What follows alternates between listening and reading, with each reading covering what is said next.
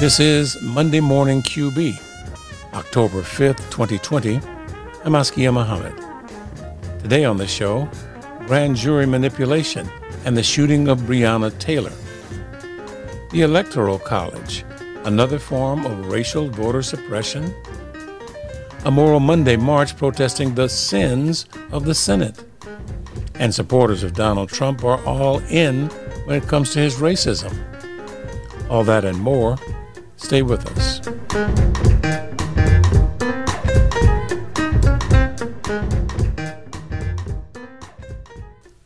What we know about President Trump's health has remained largely unchanged since yesterday.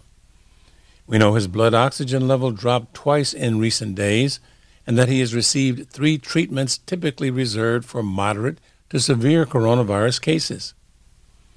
But his doctors say he is improving and could be discharged as early as today.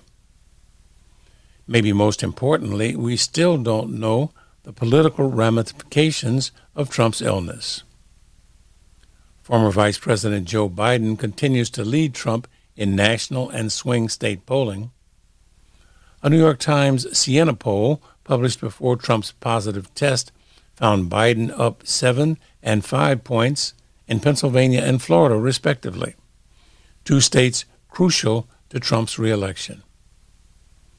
But after what many considered a widespread polling failure in 2016, one that didn't predict Trump's significant electoral college victory, can we trust polls to be accurate in this election cycle?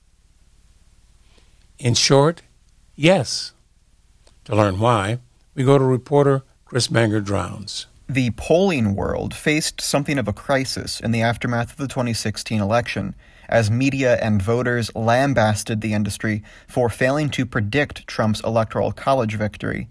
The frustration is understandable, given how important polling is to our democracy. They give us a lot more information about what's going on in our democracy. So, um, elections themselves are rather blunt instruments uh, in terms of conveying information about what the public thinks. There are lots of elections in the United States. You know, we have an electoral college, and so we vote on president state by state. There's the Senate, there's the House, there's all these state legislative and gubernatorial races. And so polling helps us to uncover without guessing where it is that we have competition.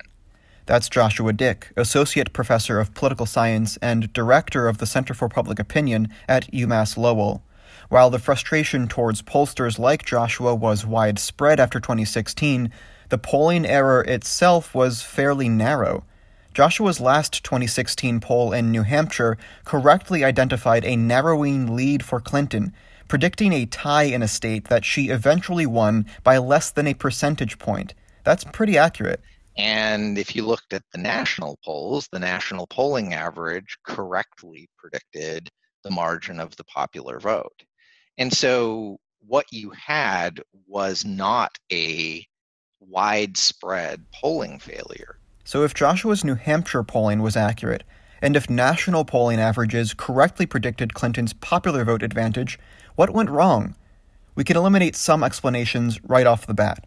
One of the more popular theories to explain 2016 polling failures is that a chunk of Trump voters, called shy Trump voters, didn't want to tell pollsters they supported a controversial candidate for fear of social repercussions. The evidence doesn't support this idea.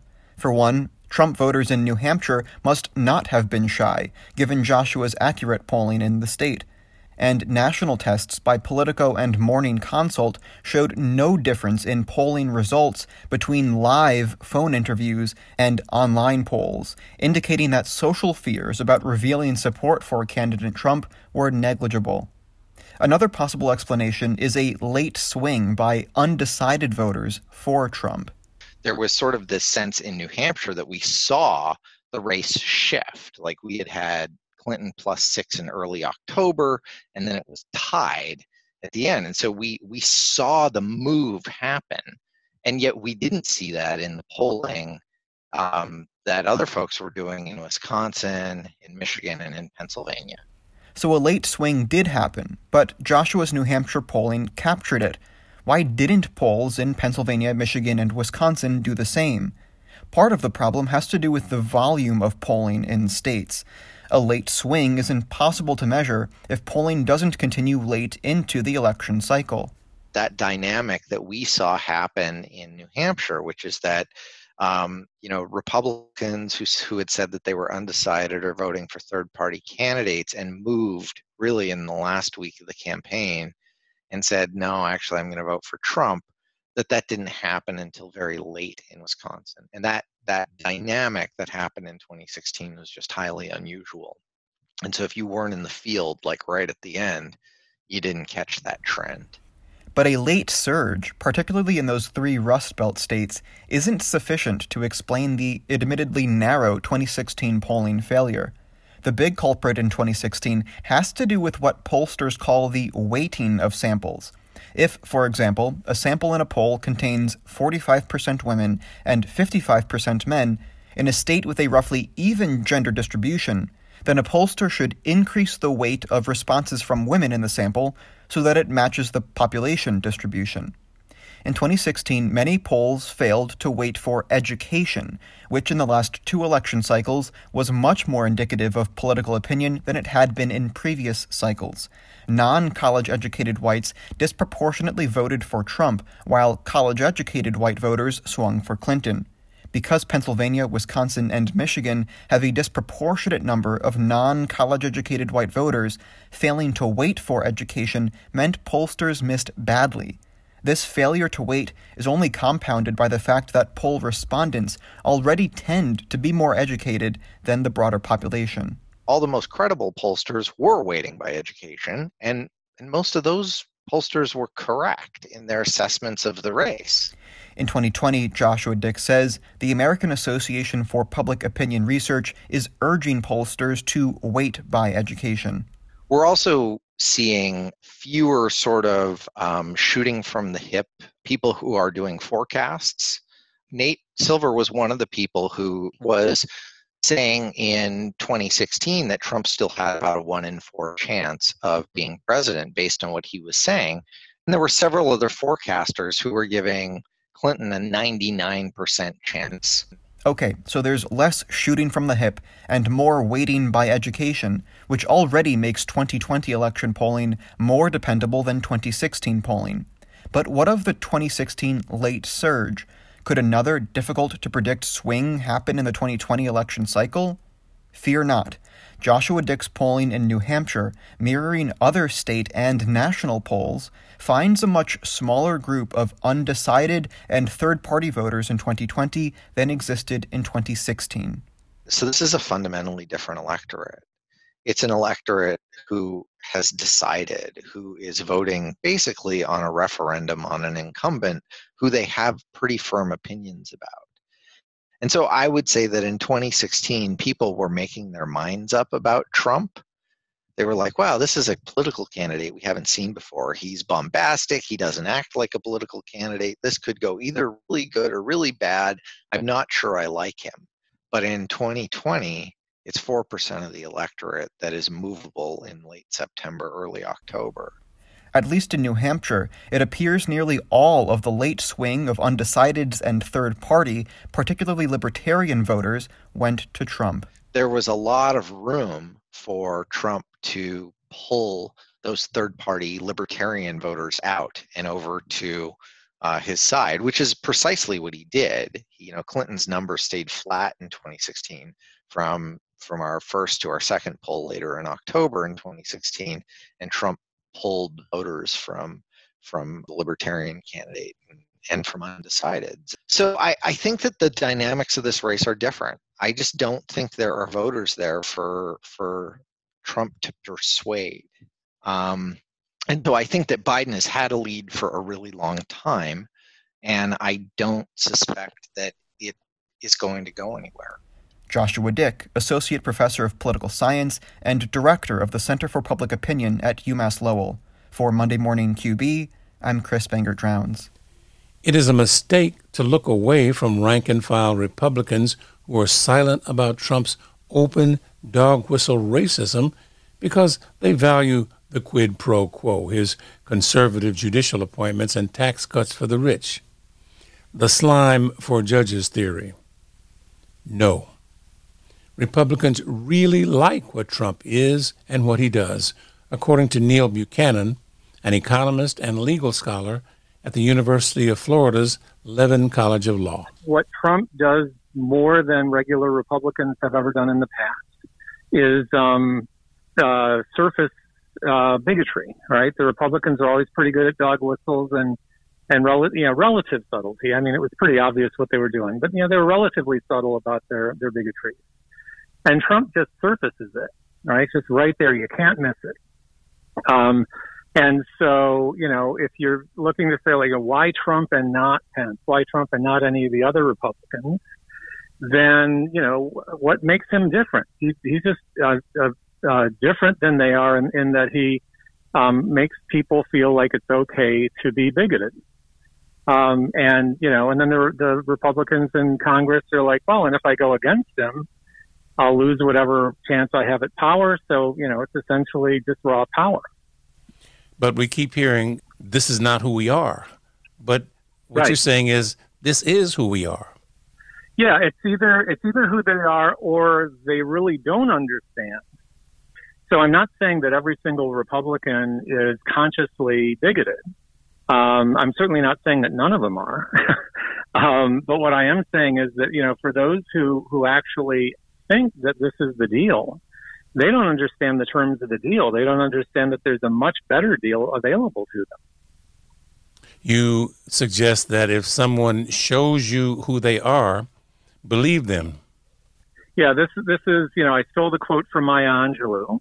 And what I'm saying is with Trump, you don't even need to believe him the first time. You don't need to believe him the tenth time. He just keeps reminding you.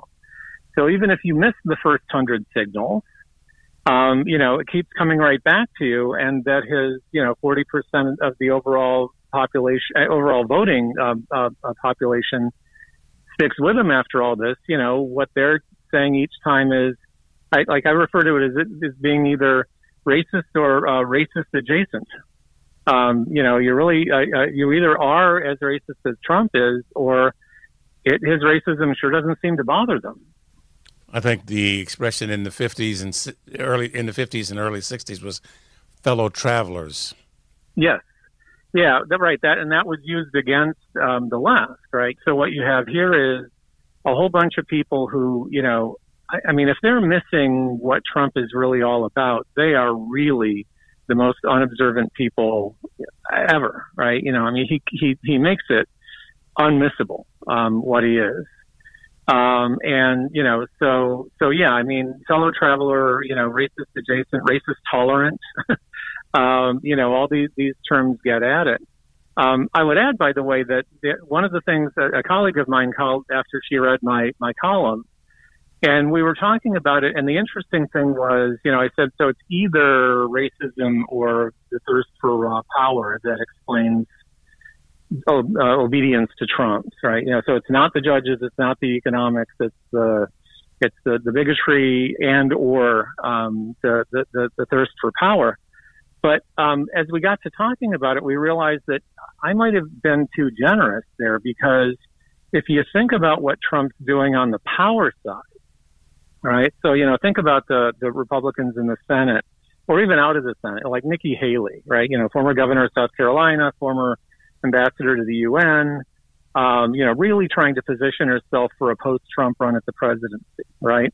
Or Ted Cruz, or Tom Cotton, or you know, right, even Paul Ryan, you know, former Speaker of the House, would probably emerge from under whatever rock he's hiding under right now. Um, and you know, and they all they all have this idea that they're going to be president someday. Um, and the only way, the only path they see getting there is um, to publicly support Trump, even if they you know, uh, I mean, you know, nobody thinks that Lindsey Graham actually likes Donald Trump, right? You know, or that Ted, I mean, Ted Cruz, you know, for God's sake, you know, Trump uh, uh, um, accused Ted Cruz's father of, you know, assassinating Kennedy and insulted Ted Cruz's wife. I mean, this is not a, uh, a match made in heaven. Um, but the idea is, you know, they, they grit their teeth because this is their path to power, right? But, um, what Trump is doing is not setting up a succession of um, uh, um, objectively selected Republican presidential candidates in the future. Right? What he's doing is he's setting up a dictatorship because you know what's going to happen here is you know they're going to start um, you know uh, tightening the election laws, you know uh, disenfranchising even more voters, and it's not like Trump is going to sit back and say, oh okay, well you know I'm done in another four years, so you guys fight it out amongst yourselves, right? You know what's going to happen is he's going to say, well look at Ivanka, you know look at look at my kids, uh, you know like I mean you know, Kim Jong Un is, you know, the son and grandson of a of a dictator. You know, so I kind of like that plan. Thanks, Trump. And so, you know, if Ted Cruz and these others are thinking that, you know, that this is their route to absolute power, you know, they're going to find out um, that that's not how this is. This game is going to be played after 2020 if the if if Trump stays in office. That, that, so, so my theory was actually half wrong, right? My my alternative theory, you know, which was I, I mean, you know, they probably do all believe it. So in that sense, my theory was right. But in terms of what they're actually going to get, you know, I just do not see how Ted Cruz ends up in, uh, as president under any uh, scenario where Trump um, uh, Trump stays in office um, after after this election. You know, this is going to be inside the Politburo kind of of maneuvering. Um, and, you know, and it's not going to be like, oh, well, Ted Cruz has his base in evangelical voters and Nikki Haley will, you know, do something else. And, you know, and then they'll have like a relatively competitive Republican primary season in 2024. Now that, that, that's not where this is going, right? This, this is, this is people who, you know, to the extent that they're going to keep power, it will only be by continuing to sell their soul, um, to the emerging autocrat. Um, and you know who ultimately isn't going to give them what they want because you know he's got other people in mind for you know to, to pass on the, the, the crown to. What yeah possibly would the, does Trump and the Trumpistas have in mind to do with uh, the tens of thousands of Somali refugees that live in Minnesota if they uh, were able to seize power? What do they have in mind to do with the millions of African Americans? What do they have in mind to do with the millions of Latinos in the society? Uh, you can't expel them all. They're going to exterminate them. I mean, what what are they thinking? Well, yeah, I mean, I hesitate to even guess because you know, I mean, history has, gives us examples of you know truly horrible paths that it could take. But even you know the the the, the mildest version of following Trump's illogic to its its, its conclusion is um, certainly disenfranchising all all the groups that you just described, right? Even though they're American citizens, even though you know they're over 18, all you know meet all the other requirements, just you know make sure that they they never vote again. Um, you know, and so and you know there are all kinds of um, sneaky ways to do, not so sneaky ways to do that. Um, you know, so that's that's as a starting point, and that you know, and that's where I'm saying, you know, that that's I think that's what the Ted Cruzes and, and Tom Cottons of the world are thinking. Like, you know, it'll be great because we'll have our our intramural battle over who succeeds Trump, and then whoever emerges will surely win because we'll have, you know, basically disenfranchised the entire Democratic voting base, right?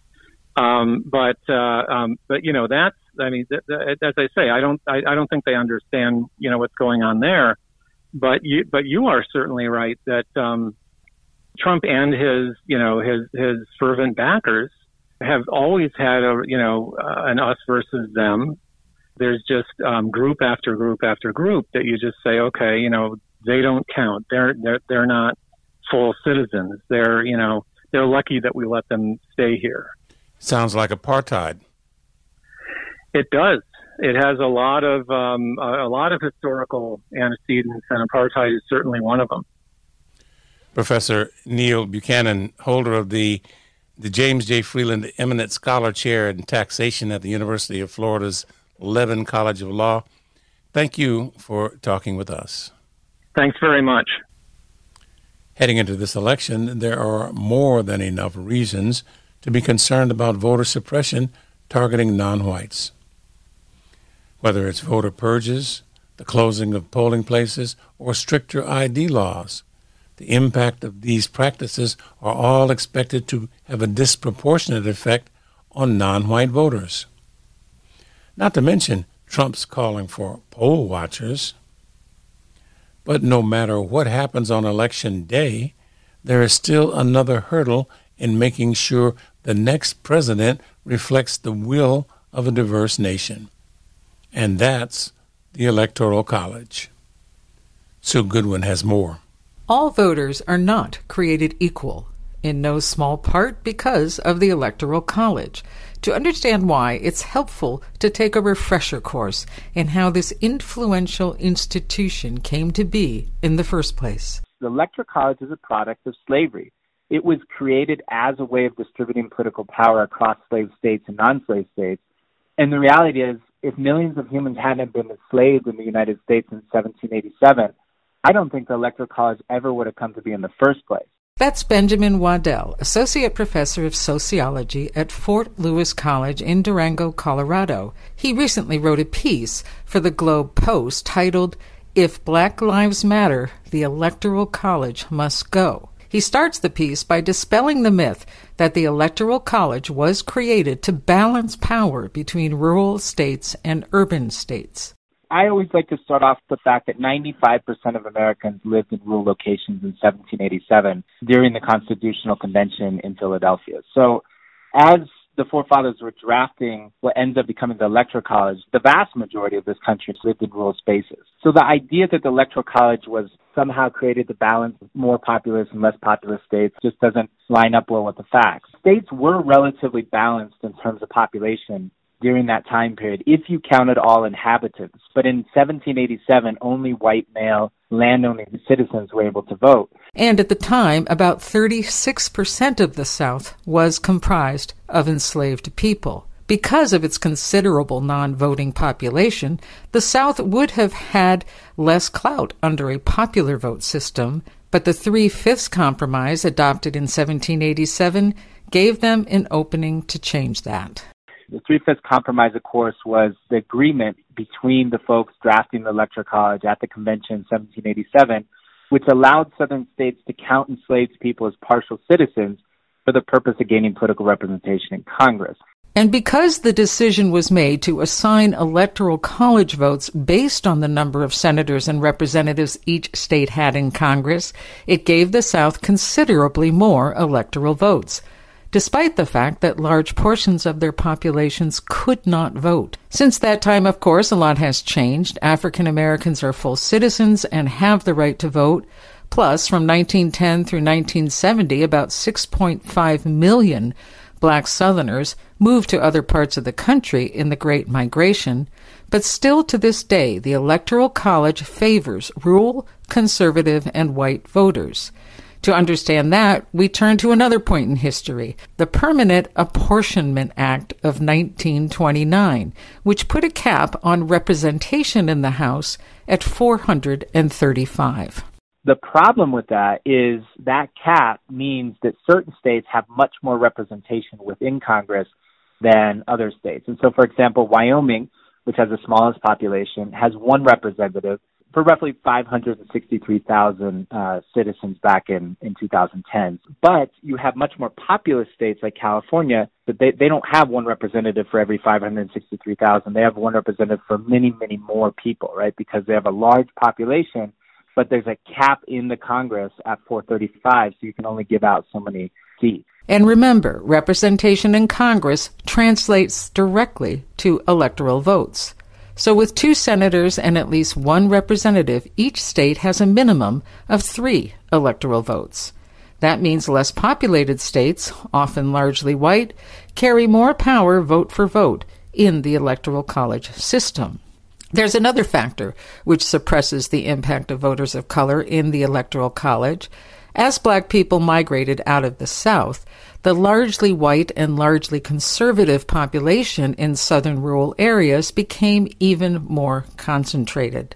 Is you have a situation in which people move out that might have balanced the overall outcome of the election, but those states still have vastly favorable ratios in terms of the electoral college system. And so as minority voices move out of those states, you have a concentration of more conservative voices that are traditionally going to vote for the Republican Party. And so what happens because of our electoral college system, if the state's popular vote goes for one candidate, they get all of those electoral college votes. And so a concentration of more conservative voices in the South and in the, the Midwest as a result of the outmigration of minorities leads to an assurance that those states are lock ins for the Republican Party. Now, it's not just red states that get locked in, it's blue states as well. And because of that, most of the attention goes to the swing states. And here again, we see a bias against voters of color. The average population is 87% white. Those states are ultimately the states that end up determining elections. It, it wouldn't matter if it weren't for the fact that minorities and white people in this country vote very, very differently. African Americans usually vote between 88% and 96% for Democrats, and Latinos usually around 75, 76% for, for Democrats. And so it's the fact that those states that end up determining our election in rural spaces are majority white and much more conservative that makes the electoral college system today so unfair. And so we have to ask at what cost is the electoral college allowed to continue? Of course, there is the fact that in the last five elections, the Electoral College has handed the presidency to two Republicans who lost the popular vote. But there is something just as important that Benjamin Waddell brings to our attention. There's some really good research out there that actually looks at, you know, whether or not battleground states, you know, receive more attention from executive branches. So there's that very direct relationship between disaster relief, federal grants, infrastructure projects, education, healthcare investments, farm subsidies. When it comes down to it, there's there's very clear evidence that demonstrates that, that um, the executive branch pays attention more to battleground states at the cost of non-battleground states. Keep in mind, as established earlier, these battleground states are majority white. Now, the way I think of this is goes back to this idea of no taxation without representation.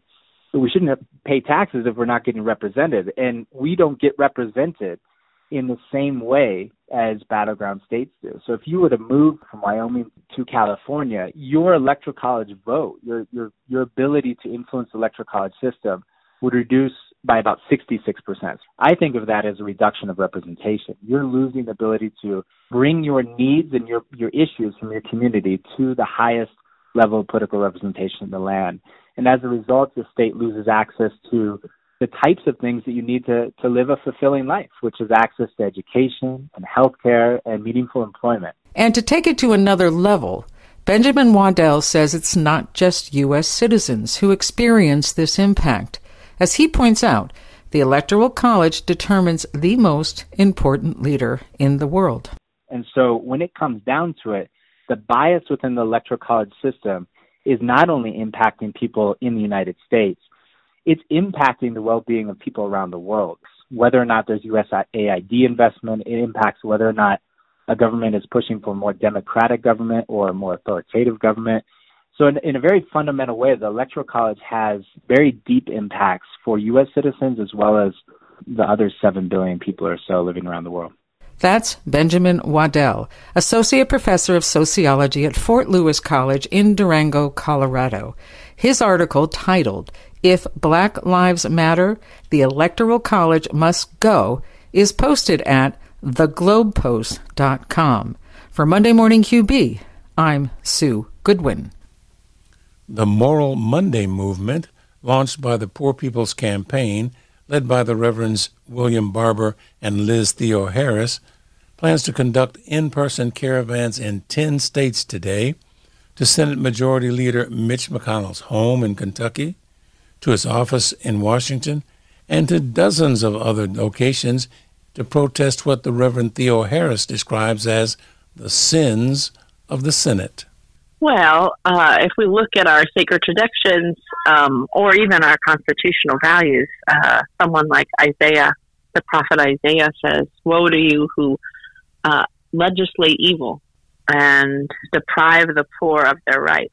Um, there's a long history both in our sacred texts as well as in social justice movements from this nation's history of having to call out the inequity um, and uh, and injustice uh, that those who are in power uh, and elected to power to serve and protect the people um, are uh, when when they're not uh, doing what they were elected to do, um, they have to be called out. And so um, the Senate um, and Majority Leader Mitch McConnell, in particular, have uh, spent uh, some time now really suppressing votes, um, trying to stack the court. Uh, you know, um, making sure that we don't have uh, a stimulus, a just stimulus um, that could really lift uh, the load of, of, of poverty and of, of misery and of hurt on top of this uh, pandemic. Um, you know, it's well within the powers of the Senate to to w- raise wages, to expand health care, um, and yet uh, we have none of that happening right now. And so, we as moral leaders, as people that are impacted by um, by injustice, um, who are organizing, uh, think that this is exactly what what sin is, and that when when those who are are put in positions of power, um, who are supposed to be organizing society to meet the needs of everybody, um, are not doing their job, that that they must be called out against. Is that going to be a virtual event? Or are you going to have people in cars or people on foot at various locations? So, folks in um, 10 different states will be doing caravans, you know, social distancing, staying in their vehicles, um, you know, being very safe, but also being very loud, very clear that, um, that people all over this nation are hurting profoundly, um, and that people who are impacted, uh, folks that are without jobs, without health care, without adequate food, um, will not remain silent anymore. Um, and so, again, in, in dozens of, of towns and cities and in 10 different states, there will be folks doing caravans um, at Mitch McConnell's offices, at the Senate, um, at the, the, you know, their legislatures in their states, um, making sure that folks hear that this is not okay with the people and, um, and that we will continue to organize and mobilize and that poor and low income people will also turn out to vote um, in this election um, uh, and make our voices heard that way as well. Our listeners who might want to support this activity, how do they get involved? Wonderful. So, the Poor People's Campaign, a national call for moral revival, we're organized in more than 40 states across the country. And if people are interested in getting involved, you can text moral, M O R A L, to 90975 to join, or you can go to poorpeoplescampaign.org. If you're interested in getting involved in one of the um, caravans that's happening in your state, um, you can also find out that information on the website and in our social media.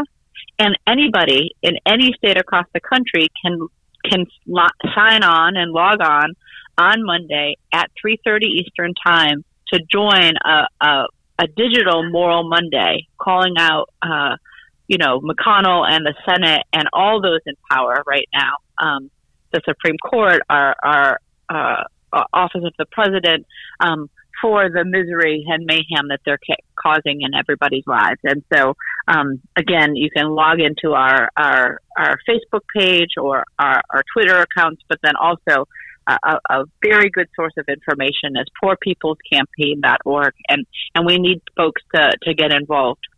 Have you been able to feel a reaction or response?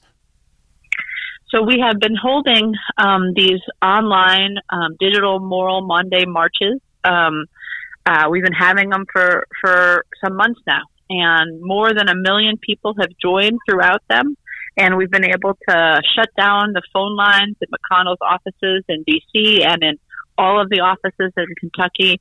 We've been able to, um, you know, inspire um, and empower folks in states uh, across the country, especially in Kentucky, but but all over um, in Washington D.C. and North Carolina, in Maine, to to come forward in in power and in action. And and what we're seeing is that uh, some of our, our media, um, some of our uh, elected officials, some of our political candidates in the season are starting to talk about these issues in ways that they were not talking about them before millions of people joined um, in raising our voices to sound the alarm against injustice and to say that it doesn't have to be this way. We can have a, a just stimulus.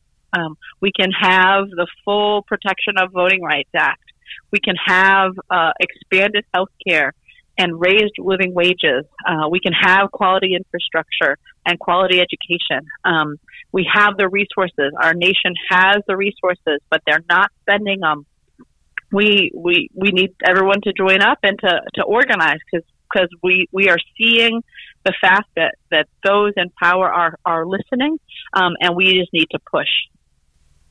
This is uh, not an easy subject because people are conflicted about the health of the president. And while hardly anyone would like to see a person die of sickness, there are folks wondering just how to respond to the president of the United States being in the hospital suffering from COVID 19.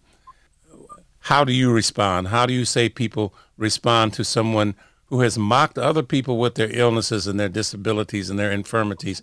What is the decent response to how the president of the United States is now afflicted with a disease which he suggested was a fake disease. Yeah, well, as a more as a pastor, as a anti-poverty organizer, um, as a human being, I mean, I pray for the health and well-being of of everybody. Um, uh, and and in order to pray for the health and well being of everybody, I know that it means that we must fight for the expansion of healthcare and we must call out um, governmental officials who are who who have free governmental health insurance but want to dismantle the you know the ACA. Um, we have to call out uh, anybody that is not taking uh, the wounds of people seriously. I mean, in in in Jeremiah, uh, you know, uh, uh, the prophet calls out, um, uh, "You've treated the wounds of my people as if they're not serious," um, saying it'll be okay. Um, but things are not just okay, and so so in our praying for the health and well-being of everybody, uh, we also have to cry out that that we need real healing, and we need healing for everybody, and to to heal everybody, we need to heal a society that has made people sick. Um, and that uh, to do that, it means, you know, again, voting rights. It means health care for all. It means housing, and it means truth and love and justice, um, not lies, um, not deception, not pitting people against each other, um, and surely not um, sowing more and more injustice uh, in already a, a, difficult situation. And so, so you know, uh, every day we, we, we need to pray for the health and well-being of all. Um, and, and to pray that way, it means you have to be in action and you have to be organizing and mobilizing and registering and educating people, um, for a movement, um, and a movement that is going to vote this November, um, uh, for anyone that, that, uh, stands in the way of justice and love and truth. Reverend Liz Theoharis, uh, Repairers of the Breach, the Moral Monday campaign, thank you for talking with us. Thank you so much.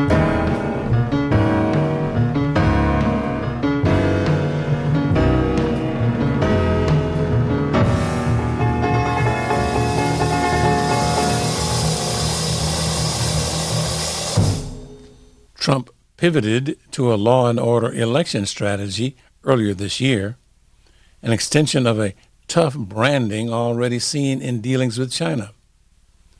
But as a new report establishes, Trump's trade actions with China and other nations have undermined American law and order. Reporter Chris Bangert-Drowns has more. Tariff man Trump and law and order Trump are not compatible identities for the president.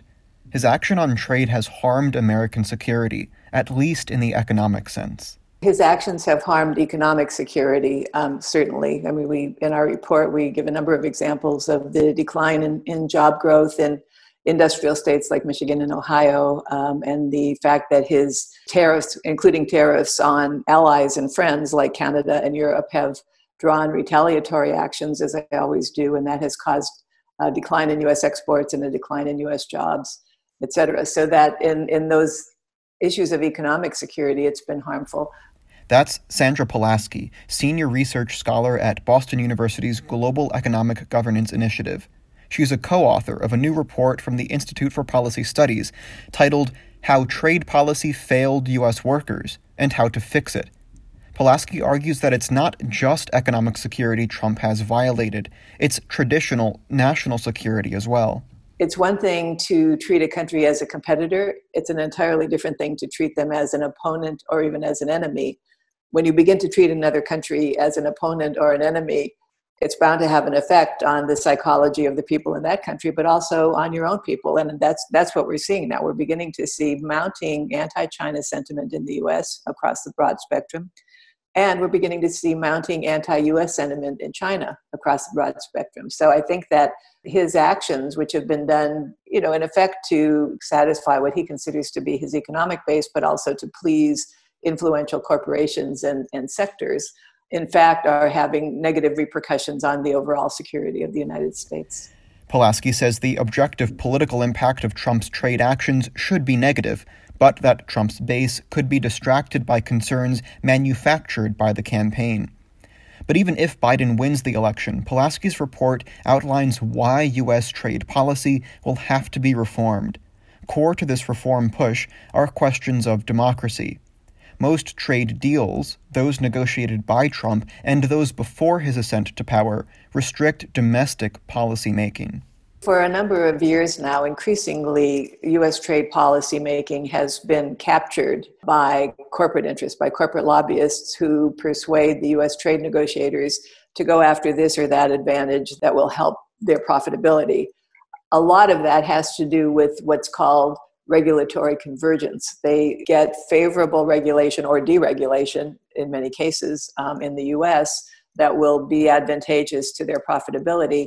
And then they persuade US trade negotiators to go and put deregulatory terms into trade agreements that prevent other countries from having higher regulations. So, for example, Europe has very strong regulations protecting food security and trying to protect the safety of the food supply.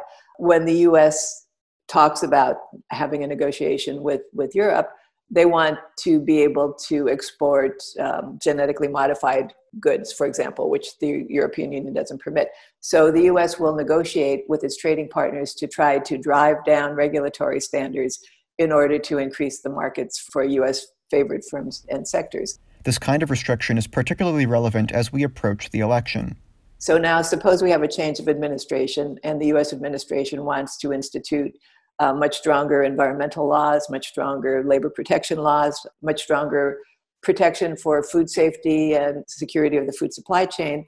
Suppose a foreign investor has invested in the US in a sector which is now affected by these stronger pro public regulations.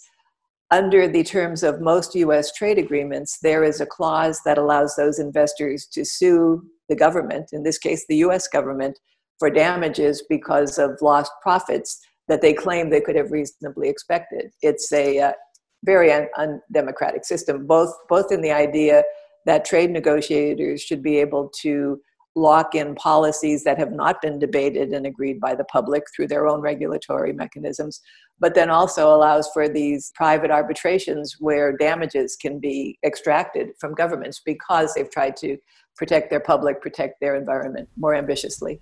This ability of private corporations to sue sovereign governments for so called lost profit is the result of what's called an Investor State Dispute Settlement, or ISDS, mechanism.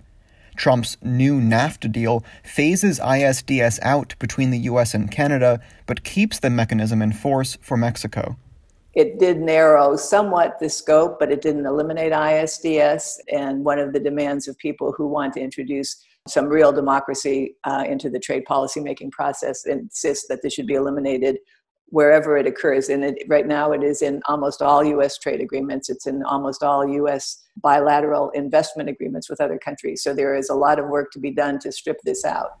Polaski was involved in some attempts to reform trade policy during her time in the Department of Labor under the Obama administration, and in her role as Deputy Director General of the UN's International Labor Organization. Much of her reform work centered around human and labor rights, but she stresses that domestic policy, rather than trade deals, should be the primary foundation for achieving those rights. The, the primary domain for regulating that should be in domestic law, no question about that. And much of the harm that's been done to workers in the US over the last 20, 30, 40 years has had to do with bad US policy, uh, the refusal and resistance of Republican administrations to raise the minimum wage, et cetera. Now, that's something that Democratic administrations have been trying to do in, in trade deals um, for a long time with, with mixed results, I would have to say. But they have been putting labor clauses in trade agreements which require countries to respect the uh, basic labor rights, core labor rights as they're, as they're called, um, and to enforce labor laws, et cetera these clauses have been gradually strengthened over the course of time. I was involved in some of that during the Obama administration. The problems with trade policy stretch far beyond questions of democracy, and Polaski's report details those problems. It also suggests three big changes to the trade making process to ensure greater democracy and, ultimately, better results for U.S. workers. First, a return to the constitutionally based congressional power in trade negotiations. Congress needs to take back its constitutional responsibility. This will make it more accountable because people in every district of every congressman in the country will be watching what's happening, and so it will be more democratic, more representative. Number one, Congress in, involvement. Polaski also calls for greater transparency. The proposals that the U.S. makes to another country, that the U.S. receives from another country, are classified, which means that it is illegal to share that information. So that the deal goes on behind closed doors, and it isn't until this final complex package is presented on a take it or leave it basis that all the details are known. So, end the secrecy. All the proposals that are exchanged should be in the public domain. Finally, Polaski's report calls for a robust, inclusive advisory system for the public to have a say in trade negotiations right now there is an advisory system, but it's totally dominated by multilateral corporations and their lobbyists. So demolish that advisory system and establish a new one, which is much more representative of the perspectives of the public and the interests of the public. That's Sandra Polaski, Senior Research Scholar at Boston University's Global Economic Governance Initiative. You can read the report, How Trade Policy Failed U.S. Workers and How to Fix It by visiting ips-dc.org. For Monday Morning QB, I'm Chris Bangert Drowns.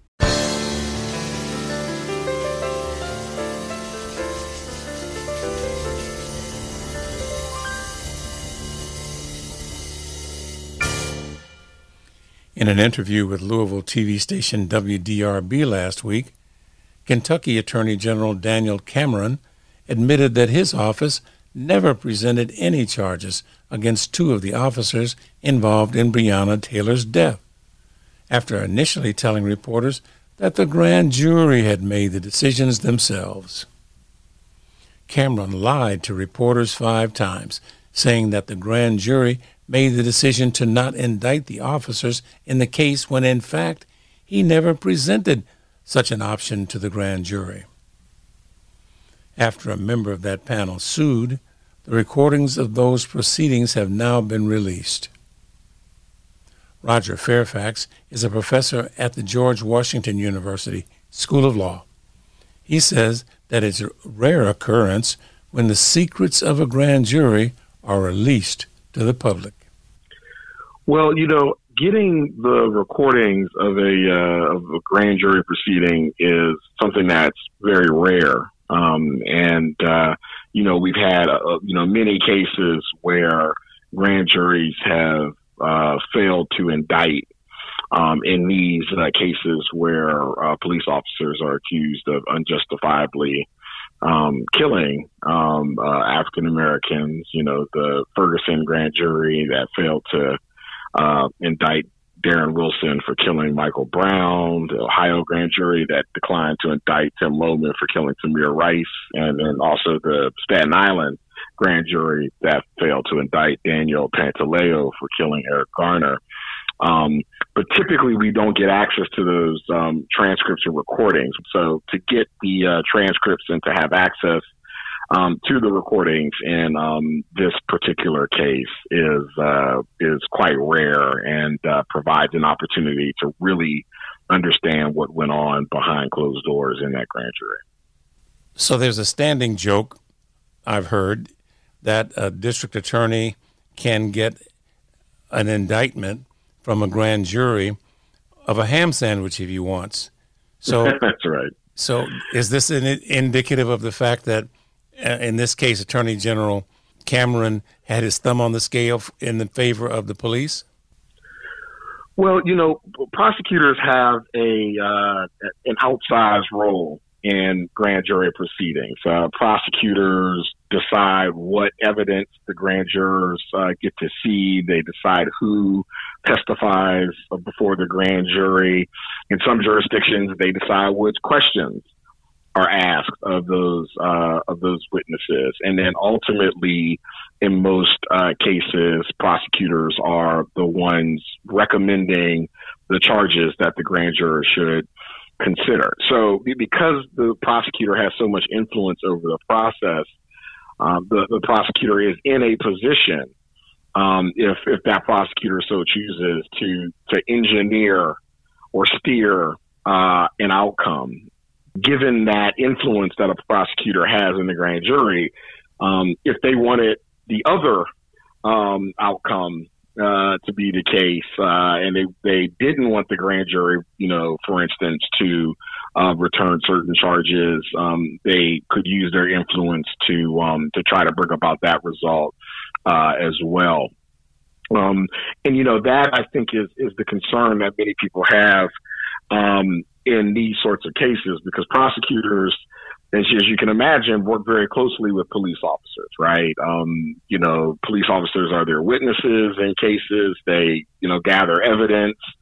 Um, and they work together, um, in, in many cases, you know, to pursue justice for, you know, victims of criminal offenses, right? And so, I mean, they, they naturally have an affinity, um, for each other, which is why in, many cases where police officers in a jurisdiction are accused of um, serious misconduct, people call for independent prosecutors to be brought in. Um, you know, prosecutors who may not have worked directly with those particular uh, law enforcement officers so that you could perhaps have a more unbiased uh, approach taken. And in this case, um, in the Breonna Taylor case, um, you know, the attorney general, you know, as you, as you pointed out, is not um, the local prosecutor, um, but is an elected, you know, prosecutor, the top prosecutor in the state, and he chose um, to handle uh, this case. But um, regardless of whether you're a local prosecutor or not, you can still uh, be uh, subject to, you know, uh, influences or pressures um, from the outside that might, um, you know, work toward your um, uh, making uh, decisions uh, with uh, with considerations other than the evidence in the case uh, in mind. And so that's always a concern anytime uh, you have prosecution like this. You write that there's a the grand jury's role in the prosecution of unjustified police killings. I mean, that's almost an oxymoron because are there ever any unjustified police killings?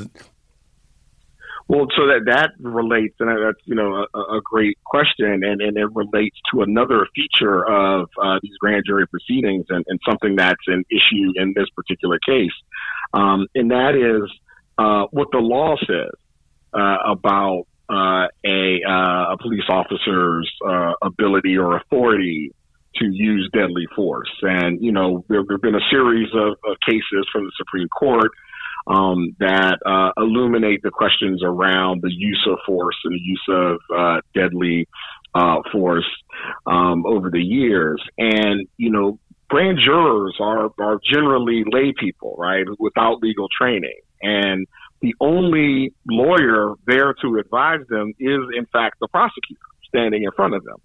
So this prosecutor is both an advocate in the case um, and is also the legal advisor to the grand jurors. And so, if you really want to get a sense for whether the grand jury has been um, given the information for both the evidence and then also um, uh, the law that um, uh, should be applied to that evidence um, uh, such that they can reach a sound um, uh, result in the case, you you really want to know how that prosecutor instructed the grand jurors on the law of things like use of force and excessive force um, and justification and self defense. Uh, and uh, if, you, if you don't have access to that, you really are not in a position to assess whether the uh, grand jury process uh, was a fair process. Um, and then, as we saw, the only charges uh, that were approved by the grand jury um, and and presumably recommended by the prosecutor here were wanton endangerment charges um, that had to do with shots that um, uh, hit uh, a neighboring apartment, but but no charges in connection um, with the killing of, of 26 year old Breonna Taylor in her own home. You said that it's rare that the transcripts or recordings of the grand jury proceedings are released to the public. It seems even rarer that a juror, a grand juror, would sue the district attorney or the attorney general in this case because of what is it? Did he suspect that there was something done wrong in this case? I mean, that seems even more rare that a, a member of the grand jury would break ranks and say, we need to hear more.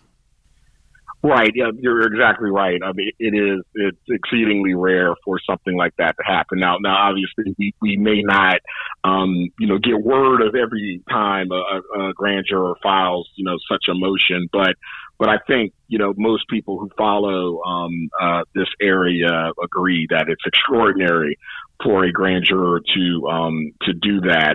So when, when this motion was filed, I, mean, I think everyone you know, really paid attention and, and, you know, we'll see what might come of this. Um, and whether the, the grand jurors in this case will, would ultimately be uh, free to um, to convey their um, perspective on what happened behind the closed doors of the grand uh, jury. But but yes, you're right. It is it is very rare for that to take place. Roger Fairfax, professor of law at George Washington University Law School.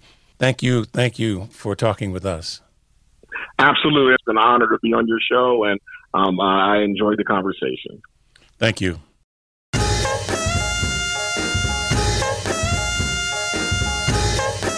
Monday Morning QB is produced by Chris Bangert Drowns, Amara Evering, and Sue Goodwin. I'm Askia Muhammad.